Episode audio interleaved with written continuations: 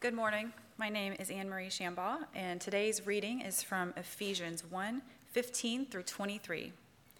For this reason, because I have heard of your faith in the Lord Jesus and your love toward all the saints, I do not cease to give thanks for you, remembering you in my prayers, that the God of our Lord Jesus Christ, the Father of glory, may give you the spirit of wisdom and of revelation in the knowledge of him, having the eyes of your hearts enlightened, that you may know what is the hope to which he has called you, what are the riches of his glorious inheritance in the saints, and what is the immeasurable greatness of his power toward us who believe according to the working of his great might that he worked in Christ when he raised him from the dead and seated him at his right hand in the heavenly places, far above all rule and authority and power and dominion, and above every name that is named, not only in this age, but also in the one to come. And he put all things under his feet and gave him as head over all things to the church, which is his body, the fullness of him who fills all in all. This is the word of the Lord.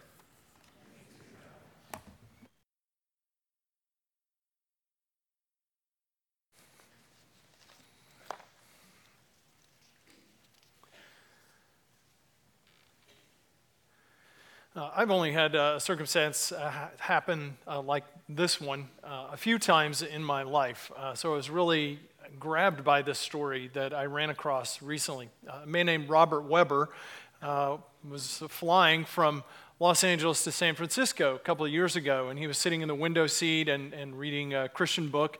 And another guy came in and sat down next to him, a man who was, by appearances, from uh, the Orient, and uh, the man was looking at uh, the book that Weber was reading and asked him, Are you a religious person? And Weber said, uh, Yes, I am. And uh, they began talking about religion and faith, and in the middle of the conversation, uh, Weber asked, Could you give me in, in one sentence, it's just sort of a summary of, of your faith, of what you believe? And the man said, Yeah, sure. I believe that we are all part of the problem and that we are all part of the solution. And uh, they, they talked about this uh, one liner as kind of a helpful summary statement for you know, condensing what we believe. And, uh, and after a while, Weber said, uh, Could I share with you uh, a one liner that summarizes my Christian faith? And the man said, Yeah, sure, I'd be glad to hear it. And, and Weber said, We are all part of the problem, but there is only one man who is the solution, and that is Jesus.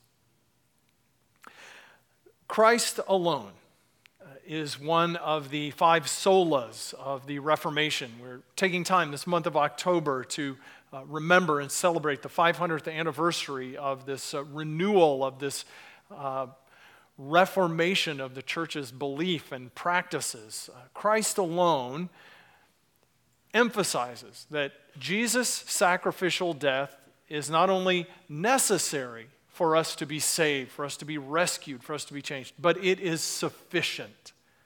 That is, there's nothing for us to add. No amount of human works or human effort or, or human merit or goodness can add anything to what Jesus has done for us. And that, Christ's sufficiency, then implicitly tells us we are not sufficient in ourselves. I don't have it in me to save myself to heal myself, to change myself, to rescue myself, or to earn anything before God. One theologian put it this way The heart of the gospel is not about us, it is about Christ for us, what Christ came to do for us, because we could not and would not do what needed to be done. That is, that Jesus came, Jesus obeyed, Jesus died on a cross in our place, Jesus was raised, and Jesus ascended to the Father's hand where he rules. And the medieval church had confused that work and, and had mixed in with the gospel a message that was more about what Christ is doing with us and what we were supposed to be doing in partnership with Christ in order to receive all the blessings and the benefit and, and the life of Jesus. Salvation through Christ alone, the reformer said, is the heart of the gospel. And the practices, the teachings that the reformers wanted to challenge were problematic because they were getting Jesus wrong. The, church was either adding to or taking away from what Christ had done and replacing Jesus' work or adding to Jesus' work with our own. That is what this passage is about Christ alone in Ephesians 1 15 to 23. If you haven't turned there already, you can grab that black uh, Bible that looks like this in front of you. It's page 1159, or you can pull it up on your phone or your Bible app or whatever you use. Paul talks about us in verses 18 and 19, which are kind of the center of this passage. He talks about us knowing God's hope, God's inheritance, and God's power, his incomparably great power. And, and that's a phrase that we want to spend a couple of minutes on. In, in Greek, this great power is megathos dunameos. It, it's where we get our words like megaton and, and dynamite. It, they're obviously action words and power words. But the real kicker is in this phrase immeasurable greatness of his power, incomparable greatness of his power. Now, you know, normally we try and measure something by comparing it to something else. So you would say, you know, a hurricane has one one thousandth the power of a nuclear bomb, and a nuclear bomb has one one millionth the power of a, of a solar flare on the sun, and a solar flare on the sun has one one billionth of the power of a supernova. We, we measure the greatness of things in relation to something else. So, how do we describe the greatness of God? Is it, is it a billion billion supernovas? Paul is saying, no, God is not at the top of the scale, He transcends the scale. There's no scale by which we can measure the greatness of His glory and His power. We're, we're told again and again in the Bible that all power belongs to God. And, and that doesn't mean that, that God has more power than anything else. It means that anyone or anything that has any power at all, it's because of God, it's from God. God has all the power. And that points us in the direction to answer this question Where do we find eternal purpose and limitless inheritance and great power? Who is it that's in charge? Who, who is it that can determine the, the course of events or what happens in the world? Paul says that Jesus has been given a name that is above every name, above every title. The Bible says God brings all rulers and all powers to nothing. That is power. Do you believe that? Because what Paul is getting at here is, is he's saying, I pray that the eyes of your hearts would be enlightened, that you would know the hope that He's called you to, that you would know the riches of His inheritance in the saints, and you would know the incomparable greatness of His power. We might agree that those things are true about God, but Paul is asking the question do you know those things? Do you know them like Jesus knows them, like Jesus experienced them? Has it sunk into my life? Does it change the way that I think and act? Does it shape the way that I respond to people? Does knowing God in this way direct my priorities at all? Because that's what Paul is getting at here. Look, look at how he goes on in verse 19 that this greatness of his power towards us who believe, that, that towards us or for us is a little Greek word that can, that can also have the sense of through us or in us. Paul is saying that this very power of God that he wants us to know would come to be in us and make a difference in us as it goes out to change us and the way that we interact in this world. That's what power is, right? Power, just a basic dictionary definition, is the ability to do things. It's the freedom and the ability to make a difference, to, to make choices and to take actions that accomplish something in the world. And the question that Paul is raising is do you not just know about the power of God in that way, but do you know it? Do you experience it? Now, this passage in Ephesians 1 is, has so much in it that, that we can't cover everything here. But what we want to look at today is how Jesus alone is the source of power power to give us life, power to give us hope, and power to change us. So let's dig into this together. First, Paul is saying only Jesus has the power to give us life. Only Jesus. Paul says, I want you to understand this incomparably great power of God. And he says the way that we understand it is in the resurrection of Jesus. Now, off the bat, you could kind of wonder why would Paul pick that example to illustrate God's power? Because there's any number of things. What God's power in parting the Red Sea. I mean, that's impressive. God's power in creating the world. I mean, that's power, right? God's power in sustaining the world so that planets and stars continue in their orbits. That is impressive. But instead, Paul goes to the resurrection of Jesus as the demonstration of God's power. And here is why because of all the power that there is in the world, there is no power like death. It is the one power that is the greatest enemy, the greatest overwhelming force. Think about, you know, we've seen the effect of hurricanes and storms in, in the southern U.S., the Gulf states, and in, in the Caribbean. And why do we say that a hurricane is powerful? But because it carries something of the power of death with it, right? I mean, we see the destruction and the chaos and the devastation that it brings with it. It's, it's powerful. And, and human beings made in God's image can harness some of that kind of power, both, both to create. I mean, we, we can make impressive buildings that will outlast us by thousands of years. We can build computers that can think faster than us. And yet, every one of us is going to die.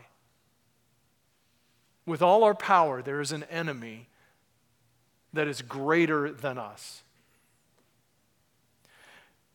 The Bible calls death the last enemy.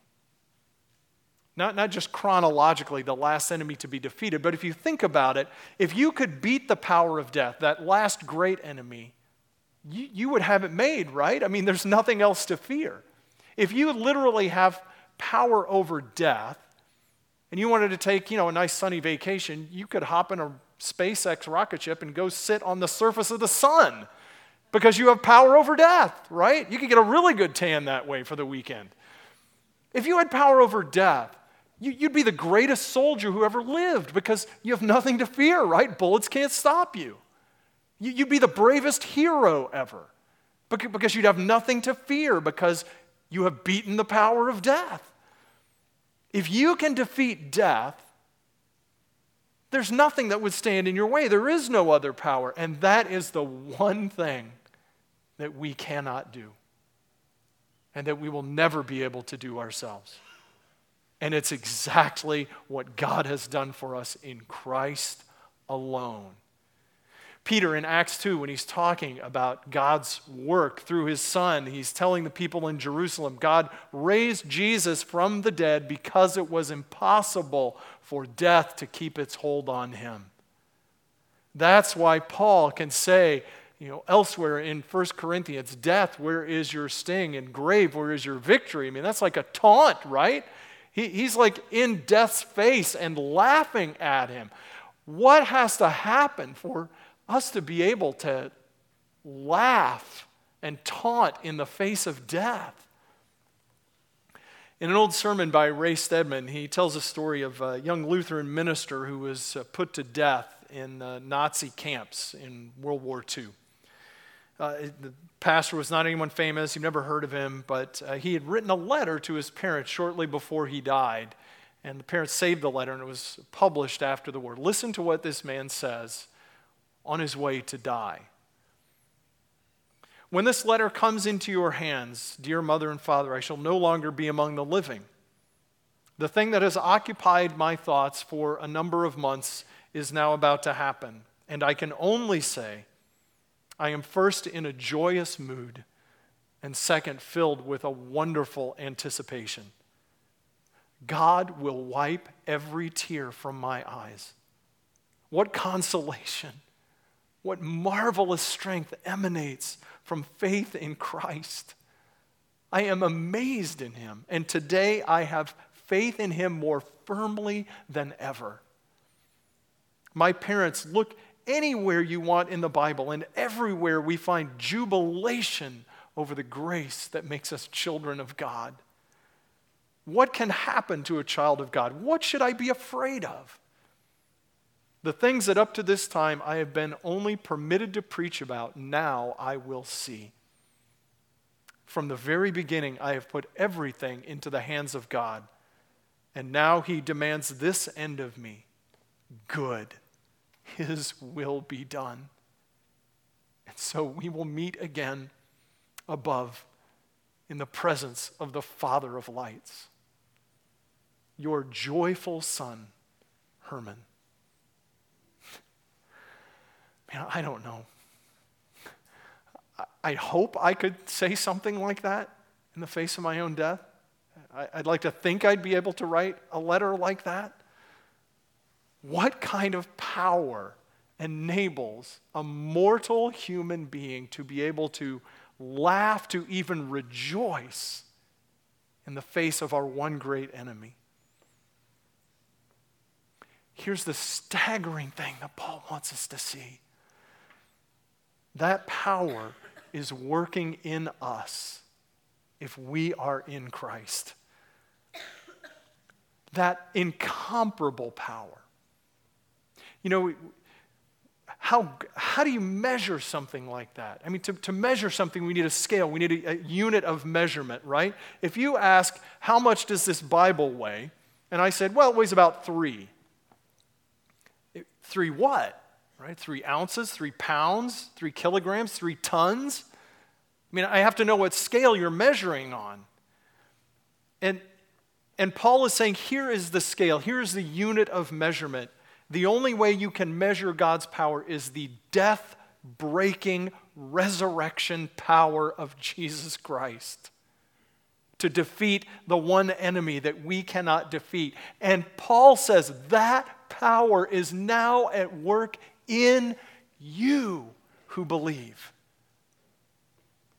That means that the things that are of death in our lives, the decay, destructive emotions and habits and, and addictions and confusion and brokenness, all those things are, are themselves gradually being broken by the power of Christ. And yeah, I mean, we look at our lives and, and we can see sometimes we see evidence of it, and sometimes it's not sure that God's doing anything, and sometimes it's hard to see any progress. But eventually, if you are in Christ, the promise is that the death destroying resurrection power of Jesus will reign victorious in you. And only Jesus is the one that can give us that power because Christ alone has the power to give us life. That's why Paul can write in Philippians, for example, I am confident that he who began a good work in you will carry it to completion. I mean, how, how can you be so sure? I mean, there are days when I'm not sure, right? Because I look at me and, and the mess and the failure and the sin and how I've blown it over and over again. And, and how could I be confident that God is going to complete that work in me?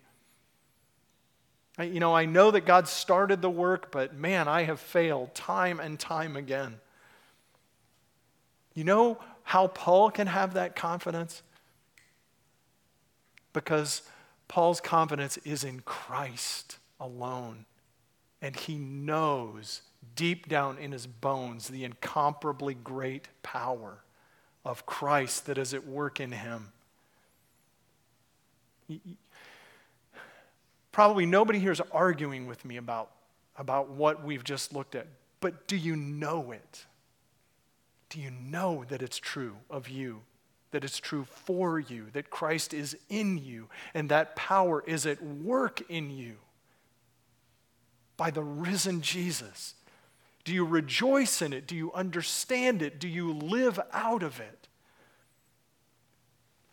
Because when we do, that gives us hope. And it's only Christ who has the power to give us real hope. Paul talks, again, remember, that, that our eyes would be open to know the hope that he has called us to. And, and he explains a little bit more of what that means down in verse 22. Look there. He's, he says, God put all things under Christ's feet and gave him as head over all things to the church, which is his body, the fullness of him who fills all in all, or who fills everything in every way. Now, don't miss what Paul is saying here. He's saying Jesus is said to be a, a head over all things, that he is ruling, he is directing everything for us. And at the same time, he's saying, yet we are also part of Christ. We are connected to him. That, that Jesus is the head and we are the body, the church, the community of God's people is said to be the body of Christ. And, and so there's two kinds of power at work here. There's a power that God exercises for us in ordering and ruling over things through Christ for his purposes. And, and there's a power that God exercises in us. There's an external power and internal power at work here. Do, do you see what Paul is getting at? He's saying God has placed everything under Christ and made him to be head over everything for God's people. I mean, this is an echo of Romans 8:28, right? That God is working for the good in all things for those who love him and are called according to his purpose. This is saying that, that if you belong to Christ, everything that happens out there, everything that is happening in your life, everything that is going on in the world, everything that looks confusing and crazy and nonsensical and threatening and fearful, God is superintending it for His purposes in you. And I, I, love that image of, you know, the, the beautiful woven tapestry, and there's this lovely picture on the front of it, except we're on the back side of it. And what we see are all the strings and the knots and the tangle, and it doesn't make any sense to us. But sometimes God lets us sort of come around and, and get a glimpse of the front of the tapestry that He's weaving. Tim Keller tells a story of coming to his first pastorate in, in Virginia at a little Presbyterian church. Uh, he said they were a struggling congregation. They were happy to get a pastor, and I, and I was glad to be there with them. And, and one day I was explaining this passage in Ephesians 1 to them. And I said to them, uh, I'm glad I'm here. You're glad I'm here. I'm glad it's worked out. But do you know why I'm here? He said. It was at the very end of my seminary career that I became a Presbyterian. And that's why I came to this Presbyterian church. But do you know why I became a Presbyterian? He said, It's because I came under the teaching, the influence of a, of a particular professor. And you know why I came under that guy's influence? Because uh, the, the administration was able to pull some strings uh, it, with his immigration status that had been some red tape, and, and he was able to come over at the last minute. And that happened because the dean of the school was praying on his knees in his office with the door open, saying, Lord, how are we going to get this man here? We're, we're, we're at an impasse. And a student named, uh, sorry, I forgot his name because I don't know him personally.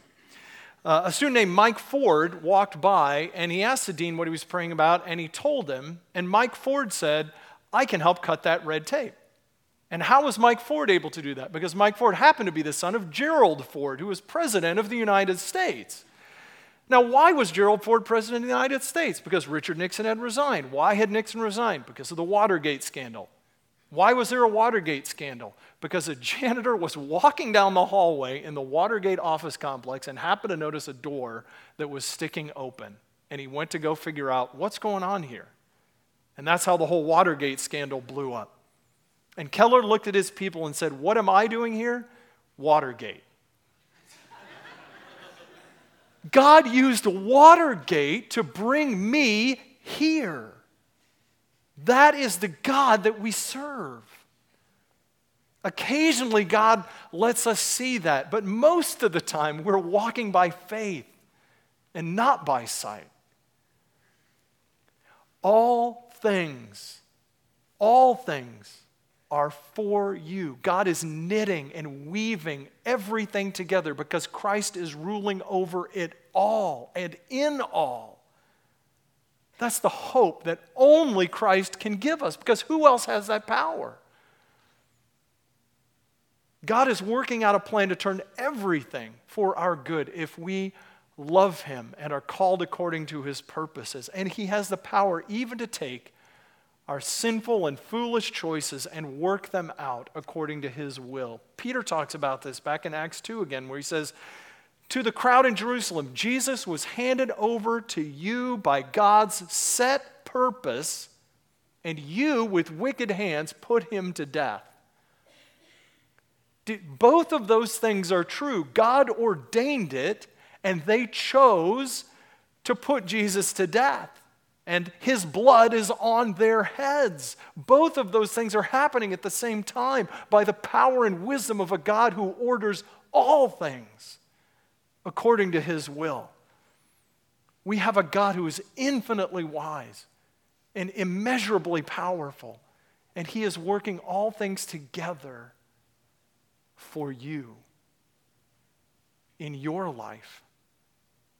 And think of how that frees us. Because if it's not Christ alone, that means it's on my shoulders. And I bear the responsibility for making the right choices and getting life to turn out the right way. And if that's true, if it's on me, man, I'm not really sure I want to get out of bed in the morning. What if I get out of bed on the wrong side? What, what if I don't wear the right clothes that I should have been wearing for that important meeting? What if I forget to do something that, that changes the whole course of my day? And, and on and on and on. If, if you're a great businessman and, and it's all on your shoulders, what happens when the business doesn't succeed anymore? If you're a parent and your hope is, you know, in, in, directing kids the right way so, so that they obey you and they turn out the right way, what happens when they don't obey and when they don't turn out the right way? Well, maybe it's the other way. You know, what if it's all just fate and, and it's all just, you know, written up there somewhere and God's in control of everything? Well, if that's the truth, then why even get out of bed, right? I mean, if just if it's God's will, no matter what happens, then there's no point for me even doing anything, right? If it's all destined, again, you know, we're, we're hopeless. There's nothing for us to do. Is it me? Is it fate? No, it's Christ. It's Christ and the incomparably great power of God who is working in our choices to accomplish His will for our ultimate good.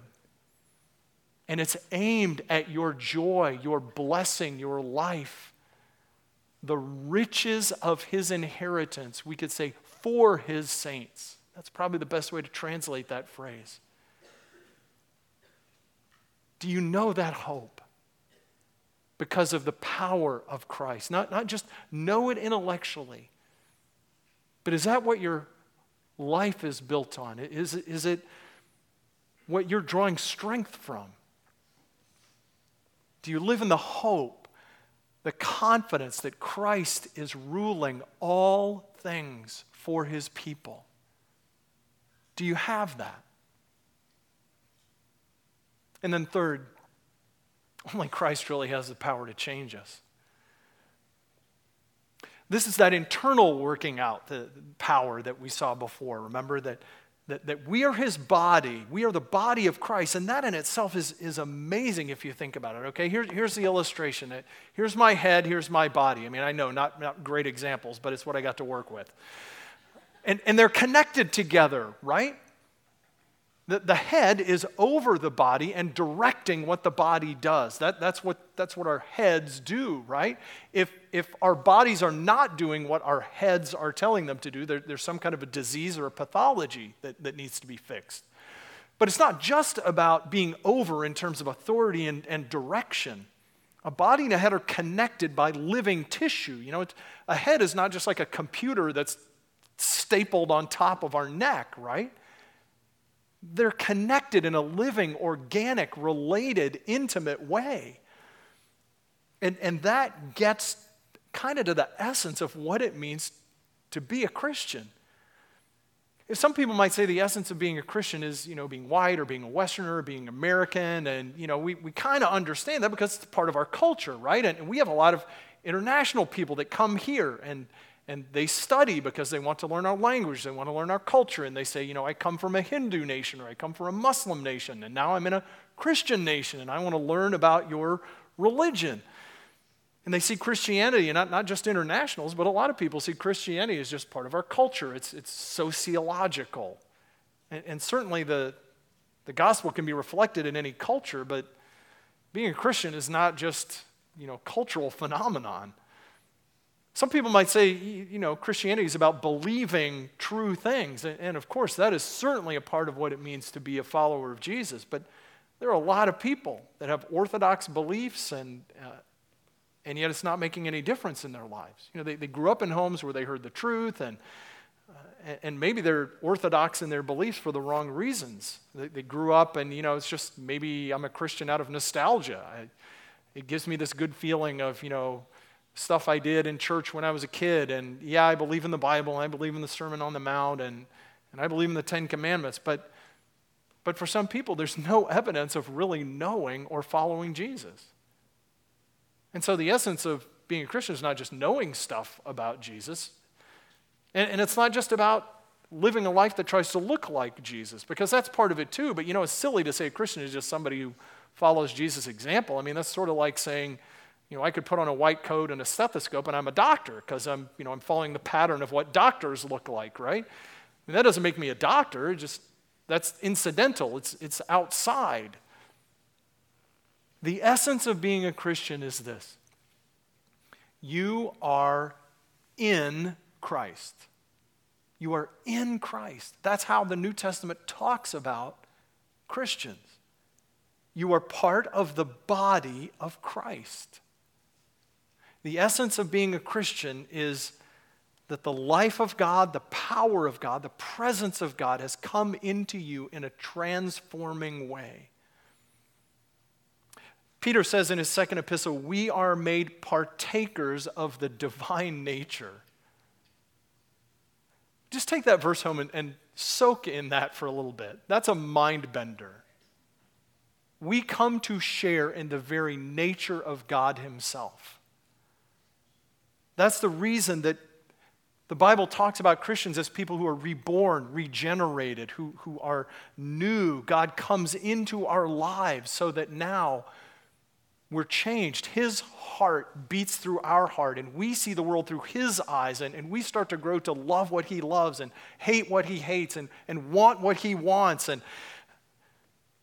His character comes to be seen more in us so that we do start to look like Him. And that's what it means to be in Christ, and, why there's this incredible statement that we are Christ's body the fullness of Him who fills all in all.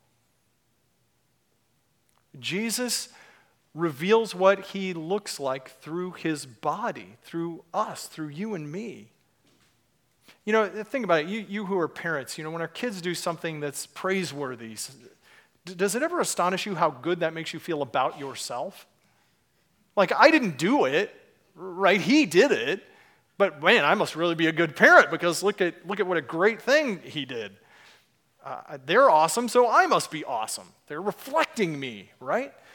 And then on the other hand, they may do something that's shameful or foolish or bad, and, and then that says we're bad, right?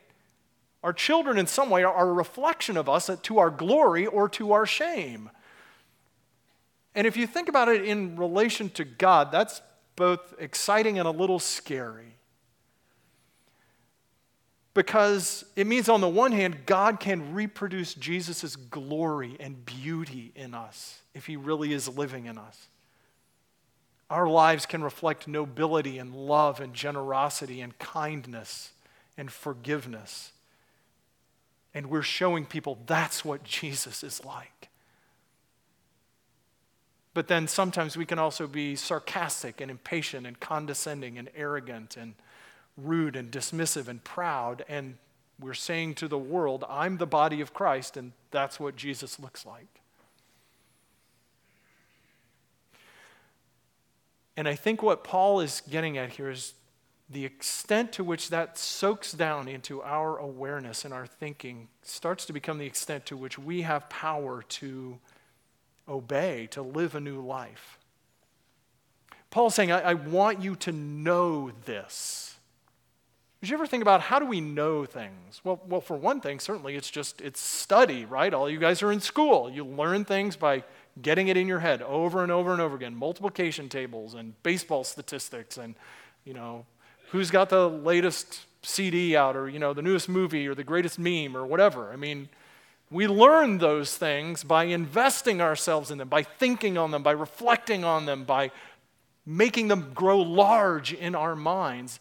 But then we also know things ultimately only when we do them too, right? Because I can read up on, you know, how to throw a, a curveball. I can become an expert on knowing how to throw a curveball, but I will not really know how to throw a curveball until I actually get on the pitcher's mound and do the motion. The knowing isn't just about being in our head, the knowing comes from the doing. And that means you know, Jesus is saying, don't tell yourself, you know, well, I'll do it as soon as I feel the desire, as soon as I'm motivated, as, you know, as soon as I'm, you know, kind of up for it. No, it means, it means do it. It means go for it. Step out because the, the power, the, the being reflective of Christ comes in the doing. That's how we actually know and how we experience the life of Christ. Don't wait to feel empowered. Power comes as we take steps of obedience. I mean, th- think about this. Abraham is commanded by God to go offer Isaac up, right? I mean, you think Isaac got up that, uh, Abraham got up that morning saying, Man, I'm really excited to go sacrifice my son. I, this is going to be awesome. I can't wait to get up on this mountain, and, and I just know it's all going to turn out great. I, I don't think that's what we get the sense of from the Bible. I mean, what he did is he thought about it first. He reflected on who God is and what he is like. And, and the Bible tells us Abraham was persuaded that God was faithful and that he had the power to raise Isaac. He considered who God is and what he is like, and he let God grow in his vision.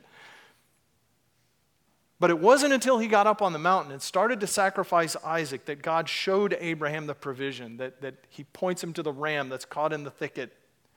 And so they named the place, The Lord Will Provide, because God provides as we take the steps of obedience through the power of the Spirit in us. You don't find the power until you step out.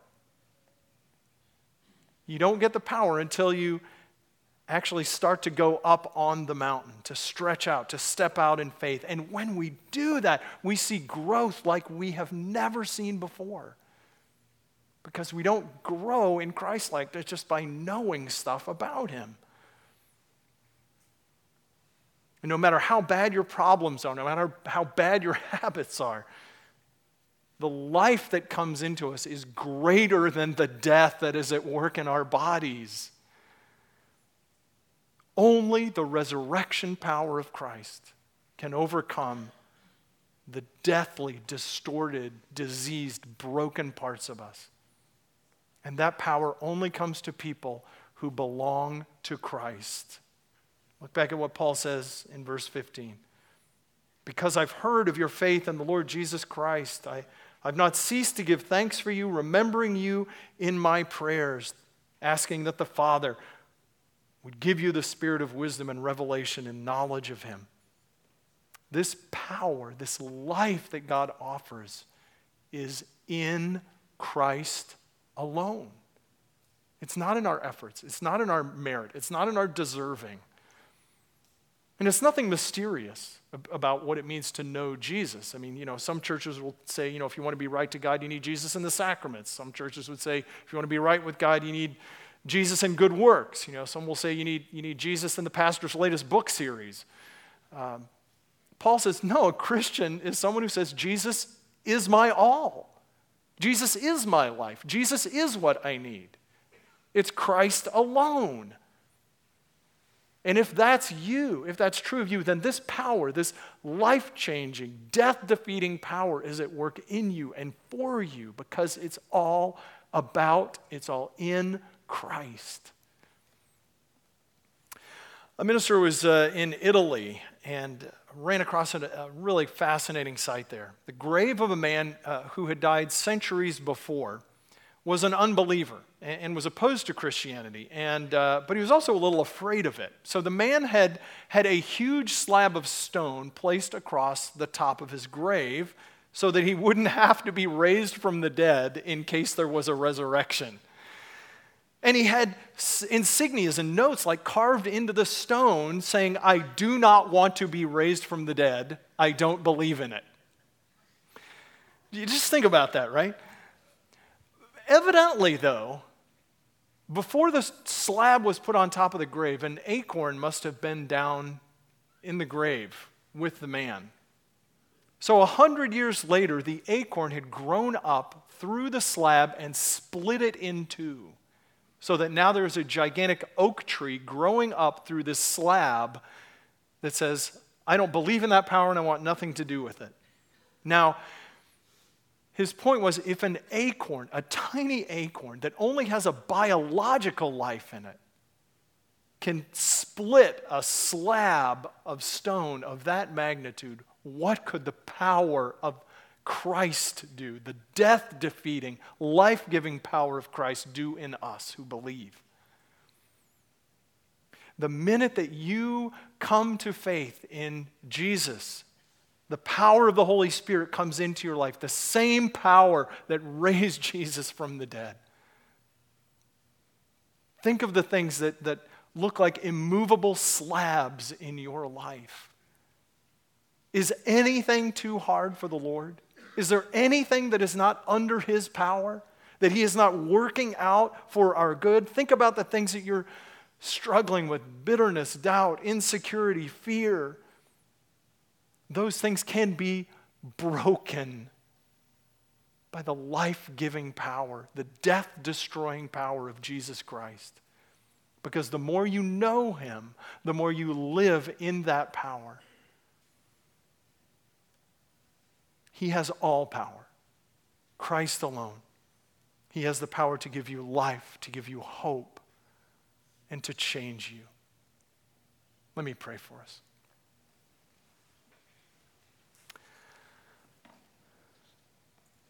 Father, what awesome promises, what amazing hope. Oh Lord, open our eyes that Jesus would grow larger in our vision, that we would know the hope to which you have called us, the inheritance that you have set aside for us, and your immeasurably great power. Oh, Father, help us to know and to believe and to experience it. That it's in Christ alone. And Father, if there are any here today who have never come to the point of knowing and trusting Jesus in that way, oh, Father, I pray that today would be the day that someone would say, I want that life. I want Jesus to reign over the death that is in me, to bring life. Father, we would all pray that. We ask it in Jesus' name. Amen.